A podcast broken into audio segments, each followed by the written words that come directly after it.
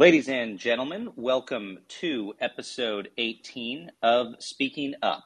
This is a podcast about people standing up for the truth, stepping up on the issues of the day, and speaking up when it matters most. I'm your host, Miles Taylor, and we are doing this on Callin, a social podcasting app that allows us to take questions from listeners and also streaming on Apple and Spotify. Today, our guest is Robert Mahoney. He is the current executive director of the Committee to Protect Journalists. He is someone who writes and speaks regularly on press freedom and has led CPJ missions to global hotspots from Iraq to Sri Lanka. Robert has worked as a reporter, a bureau chief, and editor for Reuters all around the world. Robert, welcome to the program. Thank you, Miles. I'm very happy to be here. It is it is great to have you, Robert, because I, I think today people on an almost day to day basis when they're reading the headlines, uh, two things are occurring to them. One, it seems like people who support press freedom are sort of under assault around the world from this surge we're seeing in authoritarianism or, or what feels like a surge. But also, I think folks aren't realizing how much harder it's getting to actually deliver those news stories to them from the front lines in some of these places. So, of course, top of mind is Ukraine. I'm, I'm curious to hear uh, what does this crisis look like at the moment from a press freedom standpoint, given that uh, you all are really on the forefront of that. Yeah, well, in, in Ukraine, I mean, obviously there's a there's a war, and um, already at least seven journalists have, have died since the uh, invasion in, in February, and it's become a very uh, difficult war to uh, to report because um, journalists have um, have you know not been able to get access safely to the front line, but they want pictures, they want uh, they want audio, and so a lot of them are um, a lot of them are exposing themselves to to great danger, and it's very difficult to get uh, factual information from the Russian side, so they're confined to uh, reporting from the Ukrainian side and it's it's uh, it's the first time uh, for many that they've uh, covered a war uh, in the heart of Europe. I, I want to ask you, Robert. Uh, first, before I dive into that a little bit deeper, what type of work does the Committee to Protect Journalists undertake to help make sure that the folks that are trying to report from the front lines, especially of a war, of a conflict like this, are getting what they need to get out there and to do it safely. Uh, you know, I, I, also want to ask you a lot about the work that you do elsewhere in the world, but immediately in a conflict moment like this, how does CPJ step in? Yeah, well, well, we're just just background there. Uh, the Committee to Protect Journalists is a nonprofit uh, organization uh, based in New York that's uh, been around now for 40 years, uh, helping journalists, helping to protect journalists using reporting and the tools of uh, journalism to um, report on press freedom violations and then advocate for the journalists that are affected. Um, so as soon as uh, the Russian uh, invasion started in February, we were uh, mobilized to provide um, information to uh, safety information to journalists that were going there. It tends to be freelancers that they're not working for big organizations that have in-house security experts or access to, um, you know, um, training and equipment. So one of the first things that happened was that Ukrainian journalists who found themselves plunged into the middle of the of a war um, did not have protective equipment, did not have training. So we and partner organizations tried to rush to them protective equipment. By that I mean, you know, um, anti uh, anti-ballistic vests uh, to protect them from from uh, shrapnel and bullets, helmets, uh, all, all, first aid kits, all that kind of of physical stuff. Um, we were able to help with some training because if you've never covered a conflict, you need some basic training about how to go about it, and then um, there is the digital component for safety because a lot of journalists expose themselves to danger by being surveilled, tracked, you know, they, with their with their phones and other devices. So all that was in a, in, in, a great rush to get that done for Ukrainian journalists because there are a number of Ukrainian journalists who were uh, used to covering covering conflict, and they were there from 2014 when Russia invaded the east of the country. But the majority weren't. They were they were just ordinary uh, reporters, and suddenly the conflict was all around them. They were in the middle of a war zone, and um, they needed our help. Then, coupled with that, we had an exodus of Russian journalists after Putin clamped down on the press in Russia. Some 250 independent Russian journalists had to flee, and we had to help them. So it was a it was a mega crisis involving several countries, and it all it all happened very quickly. Talk to me a little bit, Robert, about the digital threats that we are seeing to journalists. You know, at the moment in places like Eastern Europe and Ukraine, where they're trying to report on the conflict, but a lot of that extends more broadly. I mean, you have nation states that maybe otherwise would not intimidate journalists, but now have the ability to infiltrate their personal devices, find their sources, um, and really uh, invade their lives in a way that they previously couldn't. How, how are you seeing that right now in the conflict zone, and, and, and more broadly, what episodes of that are you seeing around the world? Yeah, this is a huge and growing problem um, for us as citizens, but for journalists in particular, or anyone that's doing sensitive investigative work like human rights defenders uh, war crimes investigators, etc. Basically, uh, we live with on our phones now. Everything is there: um, our, our, professional lives, our personal lives, and it's also a tracking device with its uh, with its GPS capability.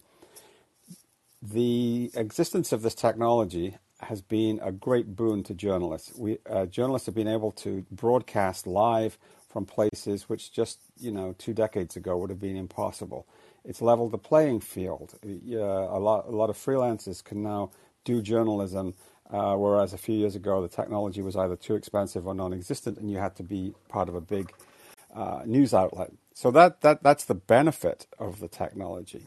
But the downsides of the technology is that it allows for pernicious surveillance. It allows for state or other actors, could be criminals, to follow you to access your phone without your knowledge. And uh, you know, there's a great example here. There's a there's a company in Israel called NSO Group, which um, manufactures a software, a spyware called Pegasus, which can be put on your phone without your knowledge. And it can turn your microphone off and on. It can turn your camera off and on. It can track wherever you're going, and you you do not know that that's happening to you. And um, now, NSO denies this, but um, there's there's lots of uh, evidence out there that this particular kind of uh, software, Pegasus, was uh, used by the uh, Saudis, for example, to track dissidents, and uh, including uh, the um, Saudi journalist Jamal Khashoggi, who was murdered, as you'll remember, back in. 2018 in the um, Saudi consulate in Istanbul, Turkey. So there is a uh, there's a record of this um, software being used. Um, in a battlefield situation, you know, uh, journalists do not want to be tracked by people who might wish them harm. So uh, they have to be very careful that um, they are not uh, giving away their position to somebody that that uh, might not want them there, witnessing and recording what the what that side is doing. Uh, journalists also have to be careful uh, when they return from reporting because what we see increasingly is that border guards, authorities, police will seize uh, a journalist's devices and download the content very quickly. And if if you are returning from uh, covering uh, the rebel side, for example, in the Civil War, and you go back to where you came from, uh, and you have pictures of uh, rebels, um, you can be uh, you can be arrested, and this happens for being a rebel sympathizer, for example. That that's happened in, in, in Ethiopia. It's very easy for governments to get hold of that stuff now on our phone. Even in the United States, we have had lots of cases, and we've uh, uh, gone to the federal government about this of border agents stopping journalists and taking their devices from them at uh, at border stops, and, and, the journalists won't know what's happened. There's a technology manufactured by another Israeli company called Cellebrite, which basically can extract in seconds everything that's on your phone. All, all, all you need to do is take the phone from the, the owner of the phone, say at a border stop, and you stick this device in it. A few seconds later, you give the, the iPhone back to the owner, but everything that was on that phone is now in your hands. And so journalists have to be incredibly careful about how they store information on phones and other devices, how they travel, um, because they can get not just themselves into trouble, but they can get their sources into trouble. I mean, everyone that you talk to is going to be on that phone. You know what I mean? Yeah. Well, I, I also would be remiss if I didn't ask you, Robert, about your book, which I'm going to do in a minute. Uh, you, you recently released a book on what we see across the world as a growing pandemic of misinformation, and your book is called The Infodemic. Before we jump into that, let's drill a little bit deeper into these issues of spyware that you note. I mean, that's a real concern for journalists. Some of this NSO spyware, uh, the Cellebrite technology that's used to get into phones. But as you note, that that's a concern for anyone. And today, um, you know, journalists don't just wear a badge and say, "I work for Reuters or the New York Times." You know, folks can podcast from anywhere, report from anywhere. The the whole field of journalism, in a sense, has been democratized and spread. And so you've got your average citizen can now sort of act in the capacity of a junior reporter, if you will, but also be subjected to these searches. So, what, what is your advice to citizens and truth tellers and, and journalists out there um, who are working in these realms, trying to report on information, but whose information could easily be compromised digitally. Uh, you know, what, what do you tell those folks, and, and also what services do you provide more directly to some of those people on the uh, front lines that are reporting? Yeah, well, my first piece of uh, advice would be to go to those resources that can tell you what you should be doing, and that you go to cpj.org. And we have um, a whole suite of uh, information and safety products uh, that are tailored to specific areas where you may be working, whether you're, whether you're working covering protests or covering conflict, and how you can best protect yourself uh, digitally and, online from intrusive uh, surveillance. One of the some of the many things that you can do, of course, is to have burner phones, to not take your main phone which contains all your personal and other information with you on an assignment. You uh, you can either download all that and then wipe the phone clean and take that with you, or preferably get a burner phone, which is pretty um, pretty clean. That way, if the phone is confiscated or it is tracked or infected, there's not such a great uh, amount of information that you can give to the other side. There are lots of other things that one can do, but um, my, my advice to someone starting out in um, in journalism or in, in, doing some kind of what I might call citizen journalism or or, or even research would be to go t- to the uh, Committee to Protect Journalists site. There are many other good sites too, and you can get this basic we call it just basic digital hygiene, and these are habits that you have to you, you have to inculcate.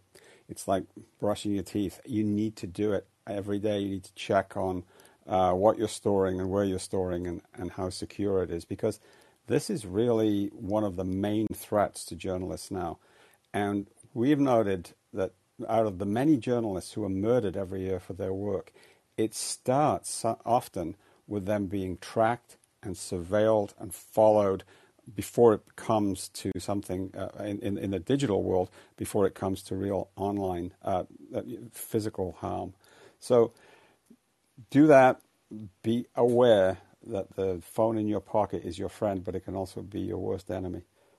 How are some of these companies being held accountable on this question? You know, I've seen NSO Group and others go out there and publicly say, look, our technology by and large is used for public safety. Um, certainly, that's credible. I can say from having been in government that some of those companies are absolutely deploying those tools to go catch murderers and terrorists and dangerous figures, but the misuse of those technologies is deeply disturbing. And clearly, there have been episodes of that. As you note, you know, we've seen journalists killed around the world because those technologies have been used by authoritarian states to hunt them down. Uh, how do you uh, put pressure on these companies to police that, and can they? Well, we've put you put pressure on it by doing what we're doing now, which is talking about the um, the, the, phenomenon, reporting on it, um, mobilizing um, uh, coalitions within countries to insist that their governments um, uh, put controls on the export of of and use of these technologies. And the Biden administration earlier this year uh, did put uh, NSO on a on a blacklist for certain exports. That I think is a um, is a small victory, but it requires constant vigilance. I mean, these are dual use technologies, as you say. You can use these technologies to prevent um, a, a crime or a, an act of terrorism, but we see for we, we see them being misused, and NSO will say that they sell them only to governments and that governments uh, use them responsibly. But in the case, they sold it to Mexico, but we found this traces of this Pegasus spyware on the phone of a, a journalist with whom we worked quite closely, uh, Javier Valdez, who was murdered five years ago this weekend. Um, so the um, the assurances of the company don't always pan out in reality because this technology is so um, enticing right? Because it's so good at, uh, at, at, at, what it what it does, and um, we, we have seen an increase in surveillance. And you you mentioned COVID and the pandemic, and I've just uh, you know co-written a book about um, how. Uh, surveillance was used um, under the guise of, uh, of, of combating a public health emergency, and the legacy of that is going to be with us for quite some time.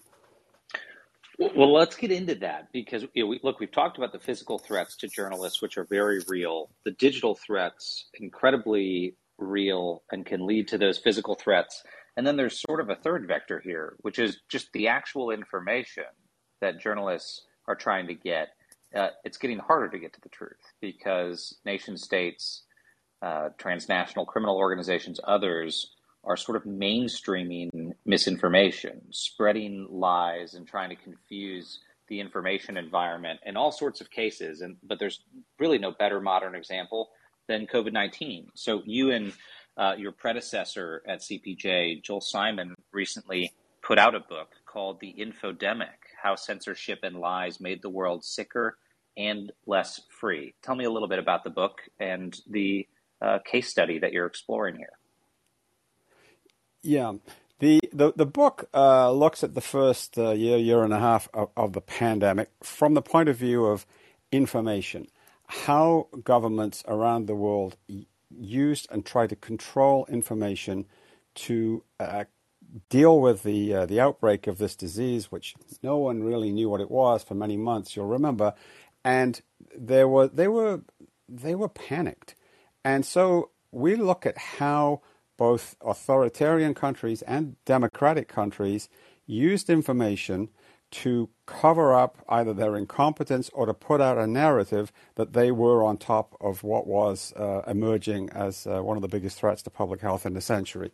And for that, they used censorship. And when I say censorship in this context, it's actually, um, I'm looking at two sides of the same coin. we're all familiar with silencing, censorship of silence, where a, a, government will uh, seek to control the flow of information. Could be Soviet style, style censorship, where you have control of all the uh, broadcast media. You seize print runs of newspapers if they come out with something that you don't want, or you take down websites. We're all we're all aware of that uh, form of, of, of censorship, which has been around for many years. But in in the in this new tech, uh, technological age, we're awash in information. There's information flowing everywhere, and no government, even even the Chinese government, can possibly control all information. So they uh, uh we we explore what I would call the flip side of the silence coin, which is uh, censorship through noise. That's to say, where you flood people with so much information, misinformation, propaganda, lies that they they end up not knowing what to believe, and then you you privilege your narrative over anyone else's. And that's what we saw happen here in the United States or in, in Brazil, for example, where you know there was just so much bad information out there in the first part of the um, of, of the pandemic, and it was used in a way to cover up the fact that the government wasn't dealing with it very well. So we, we, we, look, we, we look in the book at uh, studies uh, in China where the outbreak first occurred, um, and through other authoritarian countries like Iran and, and, Egypt, and all the way then through to India and, uh, and, and the United States on the democratic side. And no one form of government fared particularly better than anyone else. It was a, it was a disaster at the beginning for everybody. When we look at the consequences, uh, you know, I think historically we could say misinformation often results in the spread of conspiracy theories or a confused public. COVID was a really acute example of how misinformation can result in deaths. And probably you could conservatively estimate that at least hundreds of thousands, if not millions of people died because of misinformation that was spread about the pandemic and how it was transmitted or vaccines. What takeaways do you have from this episode for how we prevent this from happening next time, whether it's another pandemic or another global crisis uh, where misinformation can mean human lives? Yeah, absolutely. It's a critical it's a critical point, and I, when we talk to epidemiologists and, and virologists, it's not a question of whether we get another pandemic, but when, because um, it, it's uh, it's on the cards that there will be more uh, outbreaks of of, uh, of global disease. What what we need is the ability to provide citizens with accurate information in a timely manner to enable people to make informed choices about um, how they are going to react to a, to a threat. And then governments can try to compel people, for example, to observe certain public health uh, restrictions. It could be quarantine, it could be mask wearing, it could be sh- social distancing. That may work in a highly uh, authoritarian society like China, even though people are balking now in Shanghai at being locked down for a month. That may work there, but it's never going to work in the United States. And so, what governments have to do is they have to convince people. They have to uh, they have to nudge people into taking um, actions which benefit the public good for the short term cost of what we here was framed as individual liberty. And what happened was that there was a, a, uh, a, breakdown in the communication of that information. There was no debate about it, and so there was no trust. And this is one of the big takeaways um, uh, from this last pandemic is the undermining of trust, and we have to rebuild that trust. And what do I mean by trust? I mean trust in our institutions, in our sense-making institutions, like the media, like public health agencies, like the government itself that trust has been eroded to the point where people just won't believe uh, what uh, what's coming out of the mouths of of, uh, of experts. People attack Anthony Fauci, for example, or they politicize mask wearing. That's not a place where you want to be when there's a next pandemic. The response to this, the response to the explosion of misinformation around the world on social media has been to try to figure out ways, like you just noted, to combat it, to stand up disinformation operations, to shine a light. Um, one of the things that I worry about is that the actual effort to try to combat disinformation is now, ironically, being fought with disinformation. So we we we have this threat, this infodemic, as you know. There's there's fake news, if you will, lies being widely disseminated. We see it everywhere from elections to pandemics being a threat.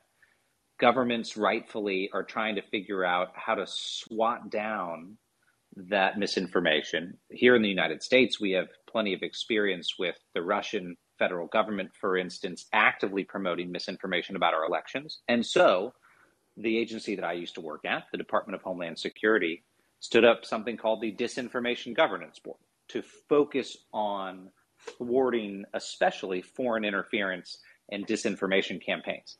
incredibly, within weeks of that being stood up, it's become a political flashpoint with many Republicans now here in the United States saying that Joe Biden has stood up a ministry of truth uh, to, you know, put its thumb on the political scales. So, what do you make of this? That the actual tools to fight disinformation are being subjected to disinformation. This feels like a next level inception problem. yeah, look, I, I, mean, I come at the I come at this uh, issue from the point of view of having been a journalist all my professional life and an advocate for press freedom, and try to see this in the United States context, at least uh, within a, a, First Amendment uh, framing.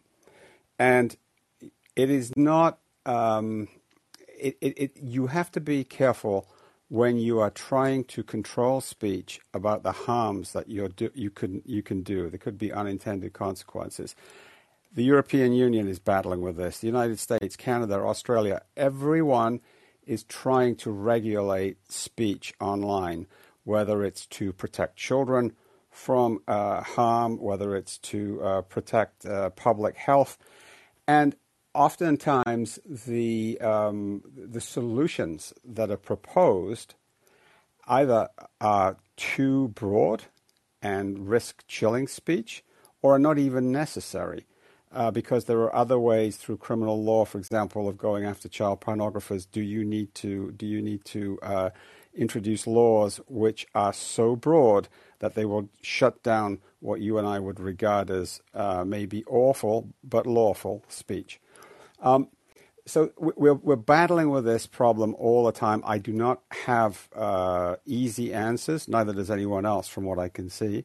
But the the, the problem the, the, problem lies uh, in, in, the end in the amplification and the speed with which these lies are uh, sent around the world. Um, the algorithms that privilege certain forms of speech or certain speakers over others. That's that's the black box that we're staring into in some of these social media companies. So you could you could you could argue that one way of uh, countering this this this uh, disinformation is to slow it down, to put more friction between it and the end user. How you do that, that's the big question that we're all tackling with. We recently marked World Press Freedom Day uh, about two weeks ago.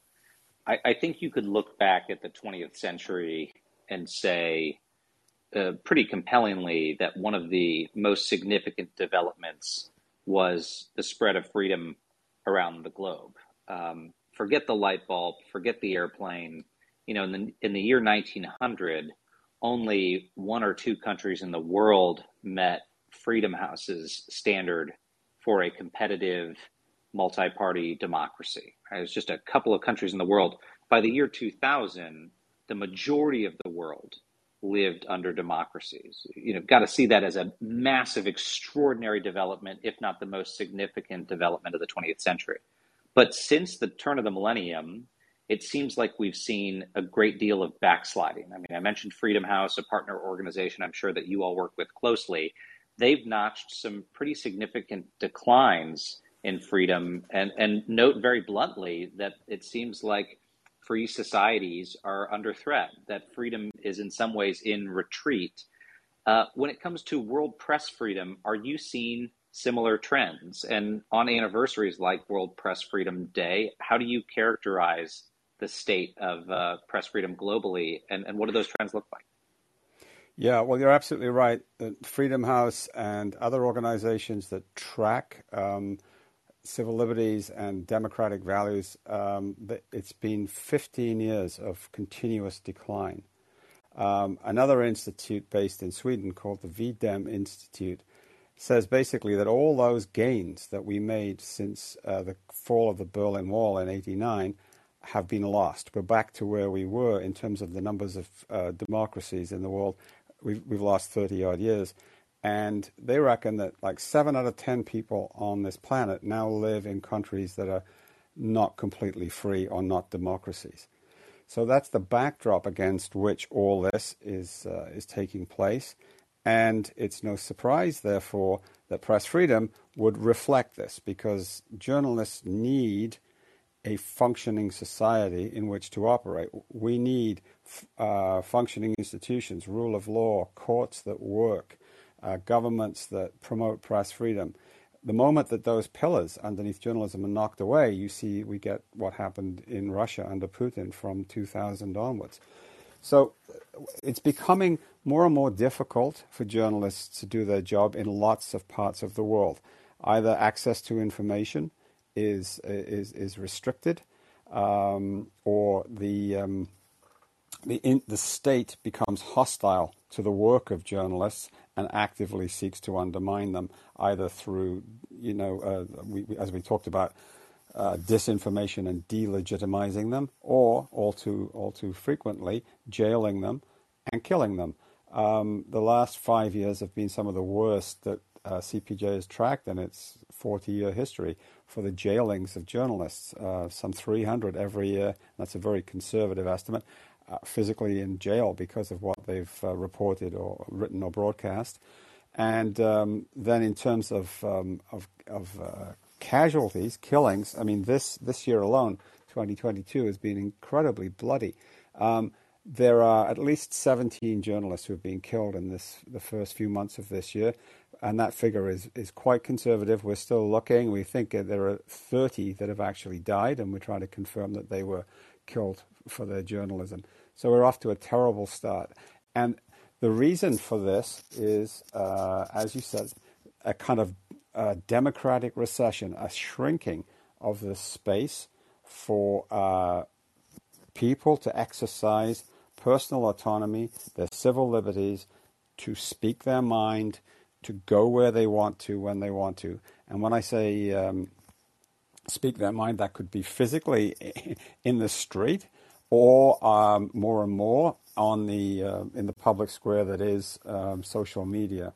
And some of the biggest countries in the world, like China, with 1.4 billion people, are now some uh, is now an incredibly strong surveillance state um, that is completely uh, can wall its citizens off for the rest of the world if it wishes to behind the Great Firewall, and then use the tools that we saw it use during the pandemic, that we're seeing it used now in, in Shanghai, of uh, CCTV, uh, camera surveillance, uh, facial recognition software, and all other kinds of surveillance equipment to make sure that people's every move, every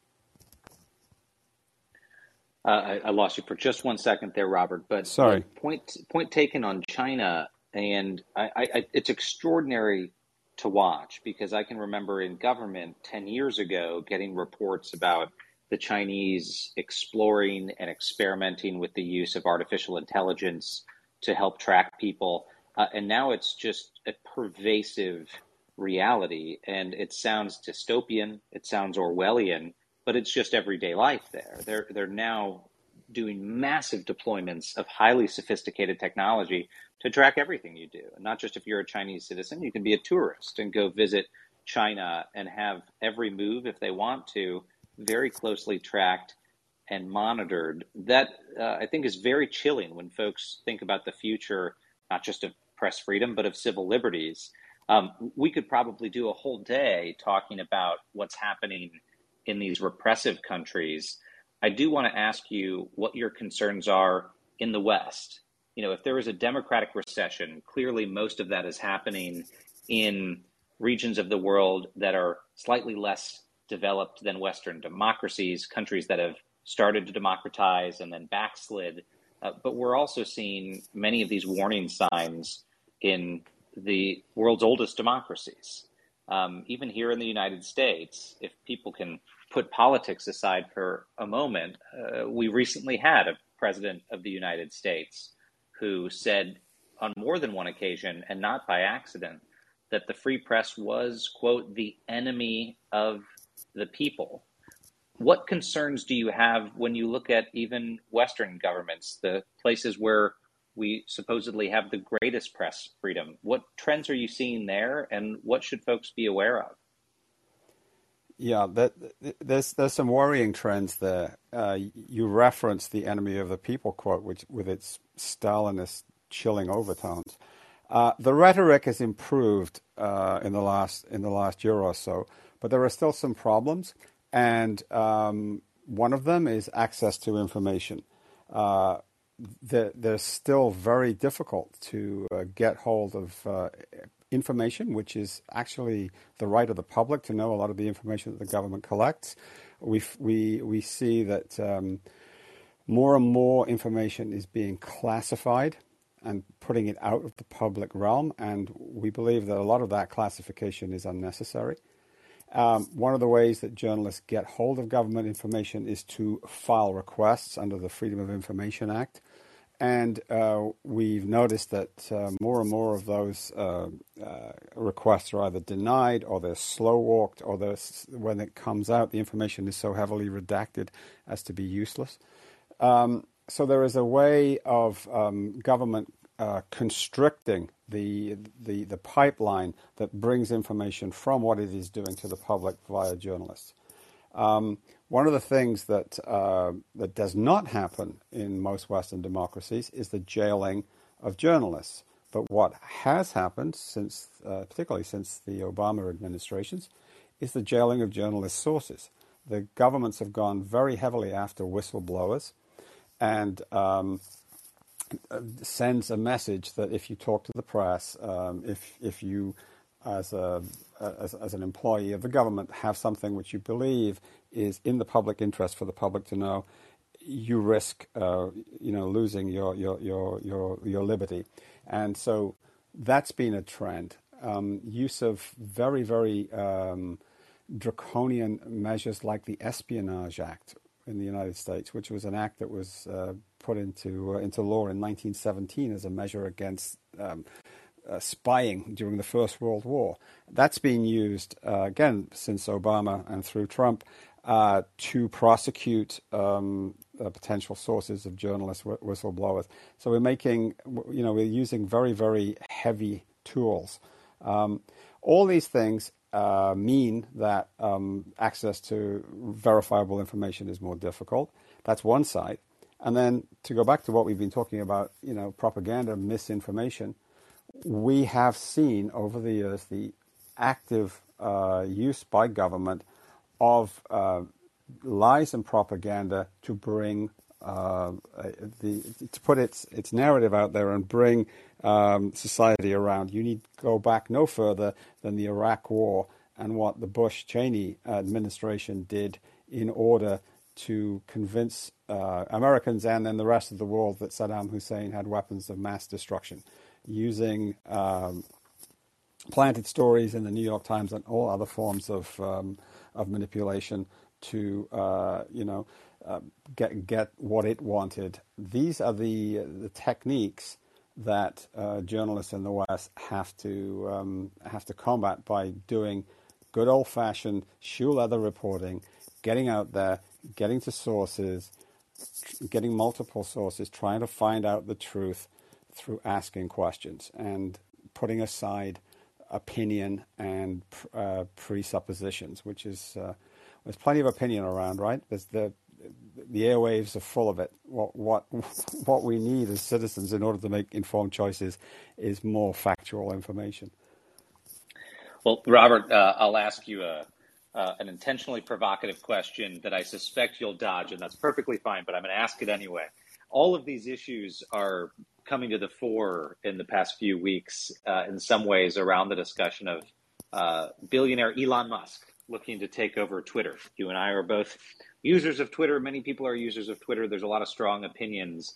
Uh, I, I, wonder one, the question that I think and suspect you'll dodge, what you think of Elon Musk's potential takeover of Twitter. But two, more importantly, um, what do you think are the compelling reforms and proposals you've seen around social media to address this whole slate of ills from the spread of misinformation to the targeting, tracking, and intimidation of journalists and sources? A lot of it all comes down to the interconnectedness of our world and we, how we can approach that. I wonder if you've seen novel proposals and solutions discussed. I know this is a topic uh, du jour at the moment, and but frankly, one of the most important topics when it comes to the stability of free and open societies. So first, maybe I'll try to pin you down on what you think about Elon Musk's Twitter takeover, but but second to that bigger question, what can we do about all of this uh, that we see online? Well, um, I don't need to dodge that question because Elon Musk this morning himself has just cast huge doubt on whether he's going to go ahead and take over Twitter, saying that um, it uh, it's on hold, which looks like it might not happen. So I think that uh, that point may well be moot. To the to the broader point, um, it is disturbing, I think, to me that um, so much power is now vested in private corporations to determine uh, what it is we see and when we see it. And there are good people, and I know them within those corporations who share some of my uh, concerns, and they are trying to uh, address some of these problems. But let's let's be honest, their their very um, business model promotes the kind of you know it's it's enraged to engage. So people are, are, are provoked um, and stimulated to stay online, stay in front of the screen, so as they can be sold ads. That's the um, that's the reality of the uh, business model of many of these uh, social media companies, and so I. I, I feel like there is a certain amount of responsibility placed on us as the consumer. I mean, if I get someone that's uh, causing me problems on Twitter, I mean, you've got the block button. Um, that's very empowering. It's probably not enough. And let me uh, let me point out that one of the one of the threats to journalists that we uh, that we haven't spoken about is actually online harassment and trolling, and this has become a huge problem um, in democracies, but in particular in, in India and, and, and, South Asia, as well as in uh, Western Europe and, and, here in North America. Uh, it, it's a problem that's faced uh, particularly by uh, female journalists who receive horrific threats and harassment online to the point where they can no longer work or they have to get off. Um, we've seen doxing, um, where um, you know, people are, are, are, attacked by armies, often trolls, um, uh, bots, uh, uh, with, um, with thousands and thousands of hourly tweets. It makes it really difficult uh, for them, and that's something that's a that's a big mess that the uh, social media companies need to address. They are addressing it, but they're not they're not going fast enough, and they're not effective enough. That that's that's just one big swamp um, and it's something which we are concerned about at the Committee to Protect Journalists because it does have a very, very chilling effect on reporters and their ability to do their jobs. Um, I, I, one big swamp, I think, is a really good way to put it, Robert, and uh, and maybe the note we have to end on. Although I've got to say, whether you're a journalist or not, the advice of use the block button to to, to block trolls, I think is is really good advice for just about anyone, and to more cautiously look at the retweet button uh, than than folks who just uh, fire and forget on social media. Uh, Robert Mahoney, director of the executive director of the Committee to Protect Journalists, thank you for joining us today, uh, and thank you for your work. It's been a great pleasure, Miles. Thank you for hosting me. Appreciate everyone tuning in to Speaking Up. That is our episode today. We look forward to seeing you next week. We'll talk soon.